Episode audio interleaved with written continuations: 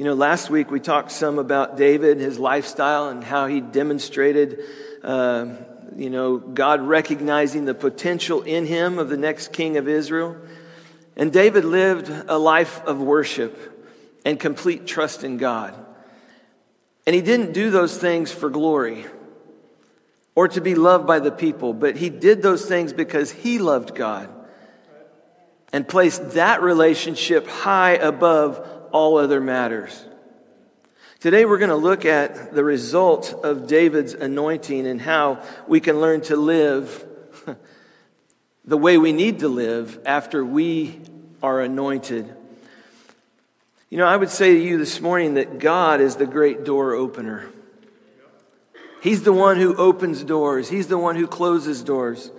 And far too often we focus on how to open doors of, you know, maybe promotion or attention or advancement or even doors of blessing according to our own strength and talents. We look for opportunities for advancement in, in business or maybe even in ministry. And we convince ourselves that if I could just open this door, if I could just open this door, then everything would be great. And we struggle to, to try and force God's will uh, for our lives into existence. And we picture ourselves as maybe being pregnant with promise. Okay? Like, like God has given this to us and, and it's a promise from Him. And so we push and we push, trying to force it into the world. But the truth is, is that we are not the one pregnant with the giftings and promises which God has revealed to us. He is. He's the one. It's not about our own efforts, but it has to do with God's timing, where He's at, how He's orchestrating things, and then our ability to pass His tests that are laid out before us. See, we fail to recognize that our part is not the expectant mother, but rather as the carpenter trying to build a house for that promised child or that promised destiny to live in. We are the ones building the, the home for that child, for that promise. And the promise is coming, but it's not up to you to bring it into the world. See, rather, your job is to make sure that your house, your vessel, your life is ready to take in the promise of God upon your life. I'm talking about ministry. I'm talking about serving. I'm talking about those opportunities that God brings to us so that we can be ready when that time comes for us to move forward in the opportunity that God gives to us. See, last week we witnessed David as a man after God's own heart. And in 1 Samuel 16, we're going to be there today for a little while. So if you want to turn there with me, 1 Samuel 16. See, David was anointed in this chapter to be the next king of Israel by Samuel, but not in isolation. He anointed him king of Israel in front of his own family. And he had several brothers and, and, and, and quite a large family. But you know, David had gone from being a nobody, an unknown, uninteresting teenage shepherd from the wilderness of Judah and was marked by God to be king of all 12 tribes of Israel. I mean, what a huge task. What a huge undertaking. This wasn't a one and done promise by God. And, and, and David wasn't officially reigning as king at that moment. You see, time was needed. I can't stress that enough. Time was needed for David to grow into his calling. He was a shepherd boy. He was, he was somebody that was young. He had no experience. He didn't know what was going on. But you think about that, he's minding his own business. He's doing, taking care of his dad's sheep out in the field. And then he comes into town, into the house. They call him in and they anoint him as the next king over Israel. I mean, God had to prepare David for this. And David needed to prepare the castle of his heart to take in the fulfillment of that promise. It was a big promise. Now, how David prepared his heart is determined and demonstrated to us by his character and how he lived his life after being anointed by God. I think this is huge because what happens is God combines anointing with opportunity. He combines anointing with opportunity. Not long after David's encounter with Samuel, something began stirring miles away in the house of King Saul. David was anointed king, and the anointing was being removed from King Saul. You see, King Saul struck out.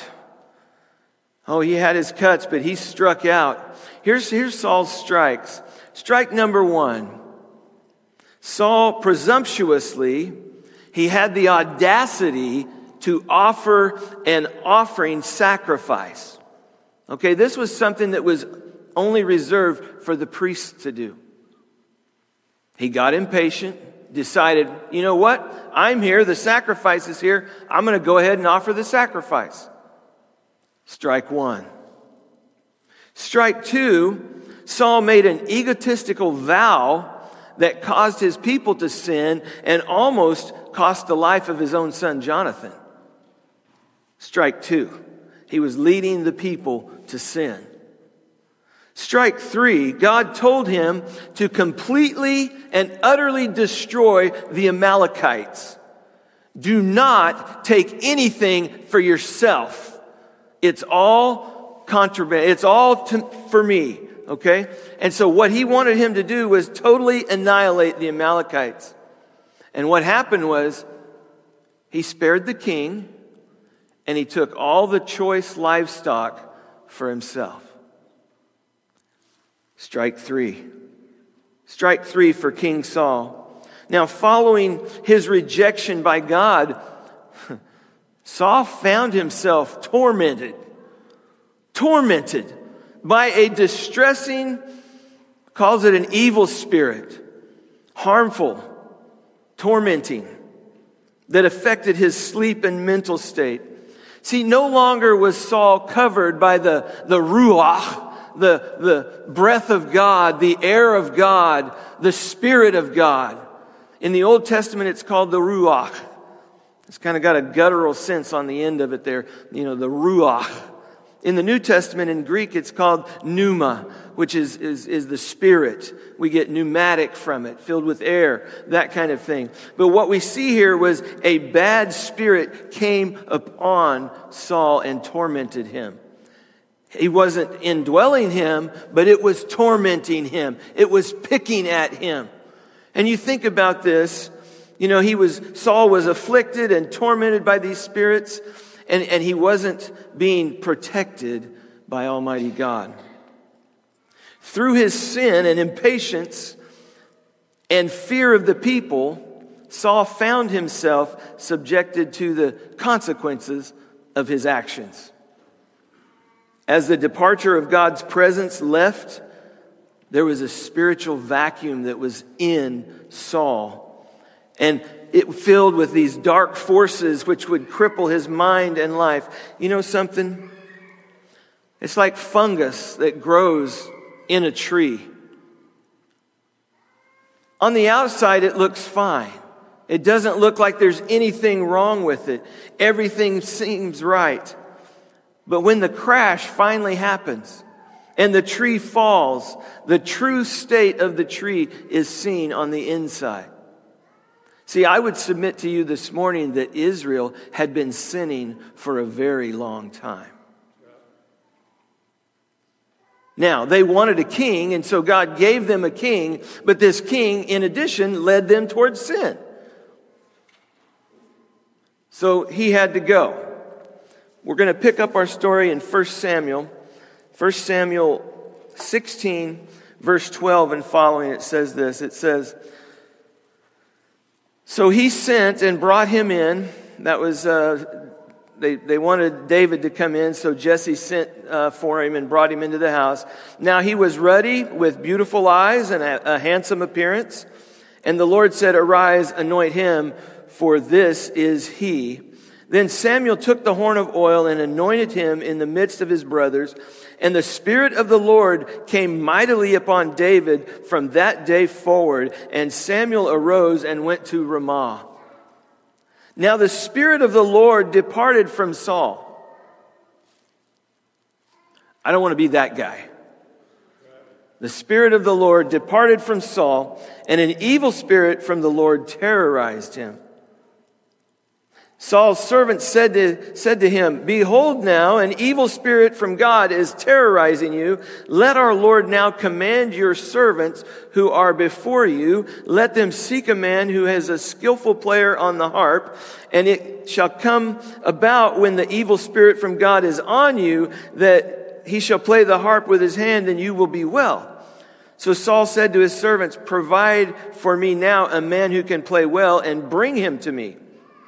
Then one of the young men said, Behold, I have seen a son of Jesse the Bethlehemite, who is a skillful musician, a mighty man of valor, a warrior, one prudent in speech, and a handsome man, and the Lord is with him.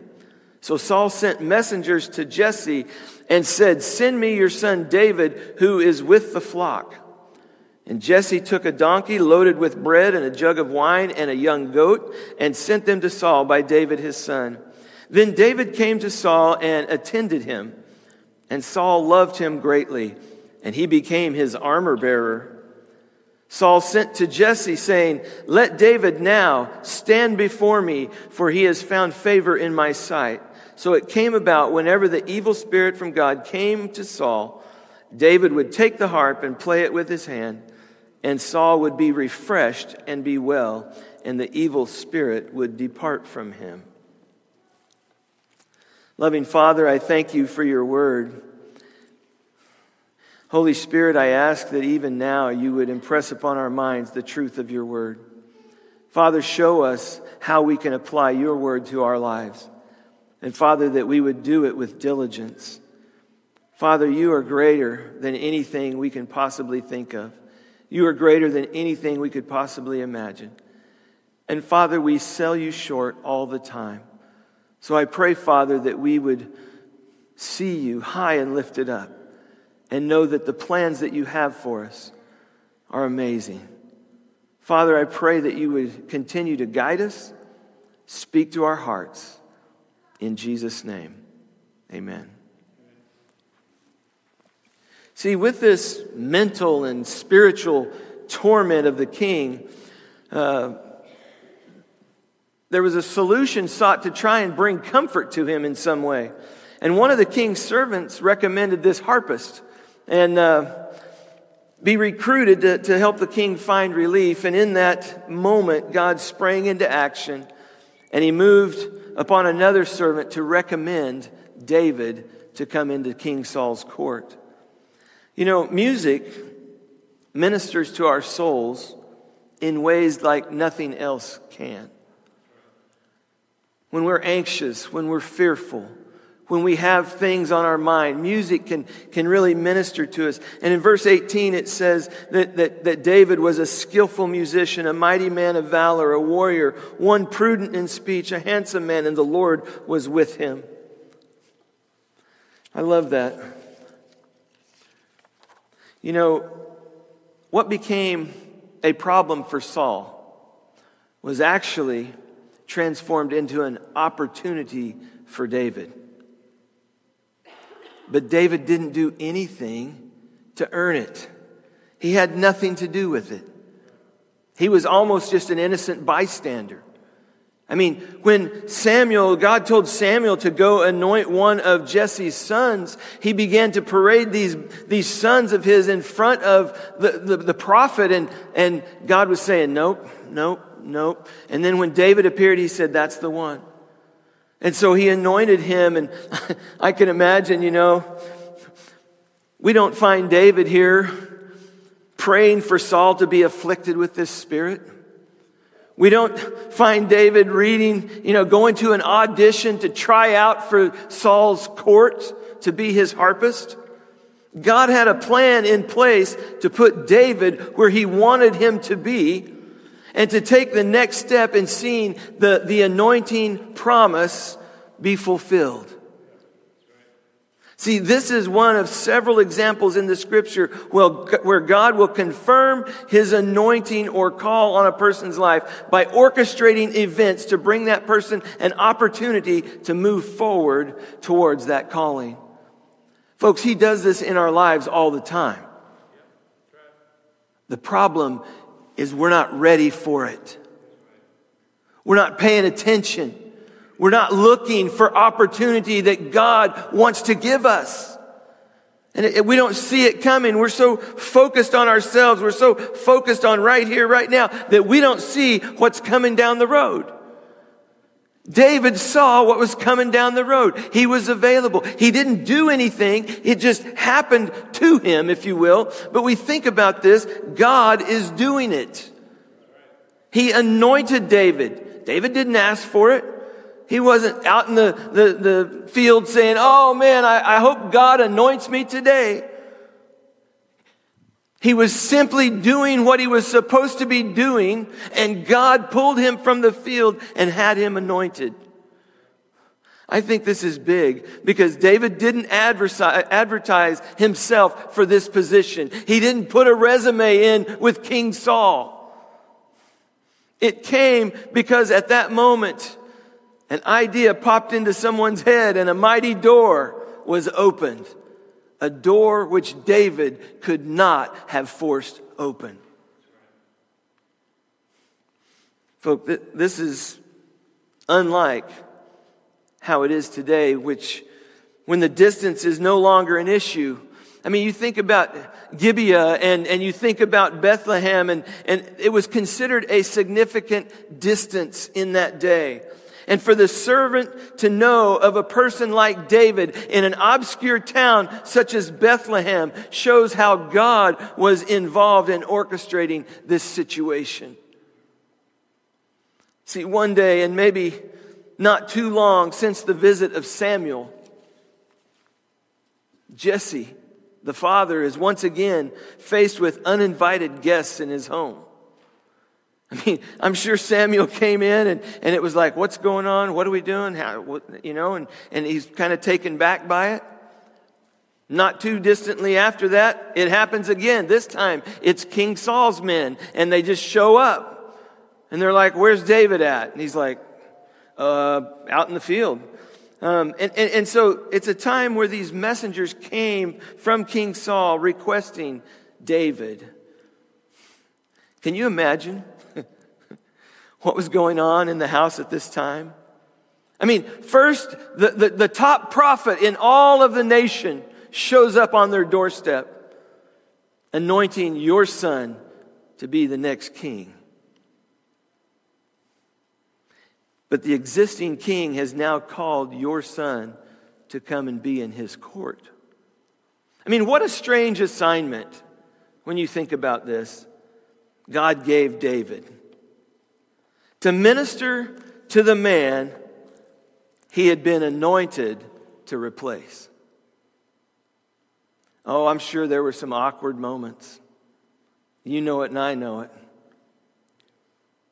And yet, we never find David complaining about God's purposes or his timetable. We never find David complaining about what God is up to or even the time frame. See, David agrees, not like he had a choice, but he agrees to go with the messengers and, and begins his journey to Gibeah to stand before the king. And the newly anointed king is going to stand before the rejected king. So when David arrived, he, he welcomed his task to play his harp for the king. He didn't try to provoke or challenge Saul, but he did what he could to ease the anguish that Saul was suffering from. Look at verse 21. It says, Then David came to Saul and attended him, and Saul loved him greatly, and he became his armor bearer. Saul sent to Jesse, saying, Let David now stand before me, for he's found favor in my sight. So it came about whenever the evil spirit from God came to Saul, David would take the harp, play it with his hand, and Saul would be refreshed and be well, and the evil spirit would depart from him. Folks, we all, we all crave refreshment and well being when we're plagued with anger, when we're plagued with fear or, or sadness. You know, the God of the Bible is the God of peace, according to Hebrews 13, verse 20 and 21. One who gives his Holy Spirit to everyone who believes in him. And when we're agitated or anxious, we can remember that God's Spirit produces power. It produces love. It produces a sound mind, self control. See, God's influence in our lives can create a calming effect, one that leads to calm and wholeness. Oh, we see a lot of people who are anxious these days. We see a lot of people who are fearful. We see a lot of people who are sad and, and, and mourning many things that they've lost in life. But it's God's presence that gives us that calming effect, that gives us God's peace. I think this is, this is good stuff here. See, David, the one anointed to succeed Saul, was humble enough to serve him in this way. Now, how different is David's attitude than what many people would have done in the same situation? Put yourself in David's situation. The reality is that many people, including believers today, would have probably done the exact opposite. See, our response is typically either to reject serving a king like Saul at all or if we did go, we would either try to assassinate him or discredit the king so that we could take our own rightful place as king since God has already anointed us to succeed that person.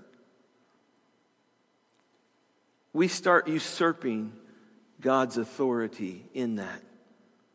See, our desire much of the time is to take what we perceive as God's calling or promise for our lives, and we try to force it into existence through any means necessary. Well, God called me to this, so, so that must mean I got to be on staff somewhere. I got to do this. I got to do that. And so we push and we push and we push. And I want to say we short circuit God's best for us. Would you serve the king faithfully, or would you try and expedite his departure from the throne? See, this doesn't just happen in business or in politics. But this methodology is just as prevalent in the church, where ministry sometimes looks more like a game of thrones than the book of Acts. But still, David did the honorable thing.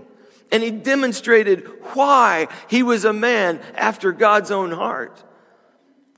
He respected the position that Saul had as the anointed of God. And David chose then and continuously over the 14 plus years that followed not to murder Saul and claim his promise from God. In other words, he is God's anointed until God removes him. I'm going to serve him. And for 14 plus years, that's what he did for Saul. Talk about patient. Talk about in tune with God's timing. See, David was faithful, he was honorable, and he trusted God above all else. If God said that he would be king, then David trusted that God was in control and his day of fulfillment would come at the appointed time. He didn't need to force it. See, living a life that's been anointed and commissioned by God is a fancy way of saying God has revealed his purpose for you, to you, so get ready for a season of wilderness and training. When we understand what God wants us to do, when we understand His purpose for us, He's taken us to the wilderness to teach us something. Because we don't know what we don't know. That's how God works. Most of the time we think, well, if I surrender my life, if I surrender to Him, if I, if I say, you know what, Lord, if you want me for ministry, then use me. And immediately we go out and look for some ministry position. You haven't spent any time in the wilderness. You haven't gotten your training yet. You got to go through those before you begin to serve. And what we see Dave, happened in David's life, this is exactly what happened. I mean, anointing does not automatically bring us to blessing and fulfillment. There are necessary steps we need to walk through so that God's purpose and calling on our life doesn't end up destroying us. Because what happens is when we've not been trained, when we've not been through the wilderness, success is our worst enemy. We've not been humbled yet. I like to think of this process as the, the four A's of your divine calling. And it's a process that takes us from anointing, that's the first A, to apprenticeship, where you're working under someone, to activation, which is you're actually doing that, and finally to announcement, you actually have that position. I borrowed this from uh, Cameron Conway. But David is an example of these four A's he was anointed by Samuel. He received his apprenticeship serving Saul as a harpist, as a military commander. Then came his season of activation in the wilderness, leading his followers around through the desert. And finally, the announcement came when he was officially crowned king of Judah and later king of all Israel. See, David isn't alone in going through this process. We see this played out many times throughout Scripture. I mean, we think about Joshua with Moses. He apprenticed under Moses. Elisha apprenticed under Elijah. Paul apprenticed under Barnabas. And, and, and Paul, Tim, excuse me, Timothy apprenticed under Paul. But it's a necessary progression that helps us to fully mature and to live out the call of God in our lives. I mean, what good is it having an anointing if there's nothing released into the world and, and to bring about God's purpose for it? See, all of that happens in these seasons of anointing, of apprenticeship, of activation, of announcement.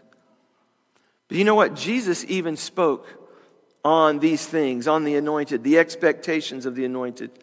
And Jesus made it abundantly clear throughout the Gospels that he expects us to live not just like ordinary believers, but also for those who are in ministry and leadership positions. See, when we follow Jesus' words, we're guided to, to follow the example of David and to avoid our own natural desires to do the things our way, the same way everybody else does.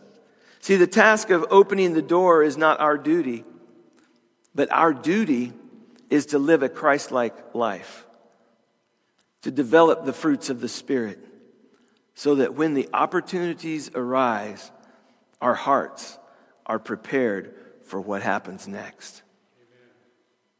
See, at the same time, we need the same humility David demonstrated in serving Saul to ensure that our hearts don't become corrupt or we don't allow God's promises on our lives to become a hornet's nest of pride. Just look at what Jesus commanded us to live like and how we are to pursue not just leadership, but the purpose of our lives. In John 13, verse 14 and following, Jesus said this He said, If I then, the Lord, and the teacher washed your feet, you also ought to wash one another's feet. For I gave you an example that you should also do as I did to you. Truly, truly, I say to you, a slave is not greater than his master, nor is one who is sent greater than the one who sent him. And then in Matthew 20, Jesus said this, verse 26. He says, This is it is not this way among you, but whoever wishes to become great among you shall be your servant, and whoever wishes to be first among you shall be your slave, just as the Son of Man did not come to be served, but to serve and to give his life a ransom for many. Folks, we cannot allow our jobs, our ministries, our callings, our giftings, or purpose to derail our relationship with God. He comes first. He comes first before everything else. We need to understand that because we cannot allow these things that we are doing, the things that are good, that are profitable, that are beneficial, we can't allow those things to derail our relationship with God or even with other people. See, people are not just tools or commodities to move forward your manifestation of God's promise on your life. They're your fellow brothers and sisters. And no matter what God has called you to be, we have to treat them like they're our brothers and sisters. We cannot allow our calling, our ego, our self prescribed vision of ourselves to cloud the view of others or to think of ourselves better than someone else. We serve Almighty God. Jesus said, I didn't come to be served, but to serve. Do you know what happened after David became the royal harpist? Nothing. His heart remained the same. Oh, you could see somebody getting puffed up with pride. Man, I'm in the king's court. Look at me. I'm on stage now. Not with David. I'm just a shepherd boy with a harp. We even see an astounding and often overlooked scripture in uh, 1 Samuel 17, verse 15. I'm almost done. It says, But David went back and forth from Saul to tend his father's flock at Bethlehem. See what happened here? David, the, the mighty hero, the great comforter to the king, did not forget his obligation to his family. He went back and forth between Saul's palace and, and his dad's sheep taking care of his obligations. See, despite his success and royal standing, he still helped take care of his father's sheep. The anointed king of Israel didn't outsource those responsibilities to his family. But David remained faithful and he didn't allow his anointing or newfound promotion to supersede his God or his family. Big point. As I wrap this up, I'm going to ask our worship team if they would come back up here. You know, over time, over time, more opportunities presented themselves to David. Because of his relationship with God and his humility of heart, he was able to take those opportunities and take another step in seeing his anointing and the promise from God become a reality in his life. But you see, the same truth is available for us today. Maybe we should be less focused on kicking in every door for our promises to be fulfilled. Instead, we should be focusing on our relationship with God and the state of our heart so that we can recognize God's opportunities when they appear in our own lives. So, as I boil all this down, I just want to ask you a question. What will you do this week to prepare your heart to encounter the opportunities which God is bringing into your life. They may be some big things. Can your heart handle it? Do you have the humility to handle the grand opportunities that God wants to bring into your life? Do you have what you need in your heart? Is your relationship with Him where it needs to be? Because you see, we have the opportunity to prepare our hearts, but many times we don't. And so we miss the opportunity that God has for us. You know, after we pray, we're going to have a time of response. The Holy Spirit of God is in this place. And so I just invite you to come forward. If you want to accept Christ as, for salvation, you do that this morning. Come forward if you want to follow the Lord Jesus in baptism. If you want to become a member and a part of the membership of Memorial, you come. Maybe you just want to come and seek God in prayer. But when we stand and we sing, I encourage you to move as God prompts you. Loving Father, I thank you for this time. I thank you for your word. And I pray, Father, that we as your people would not miss the opportunities.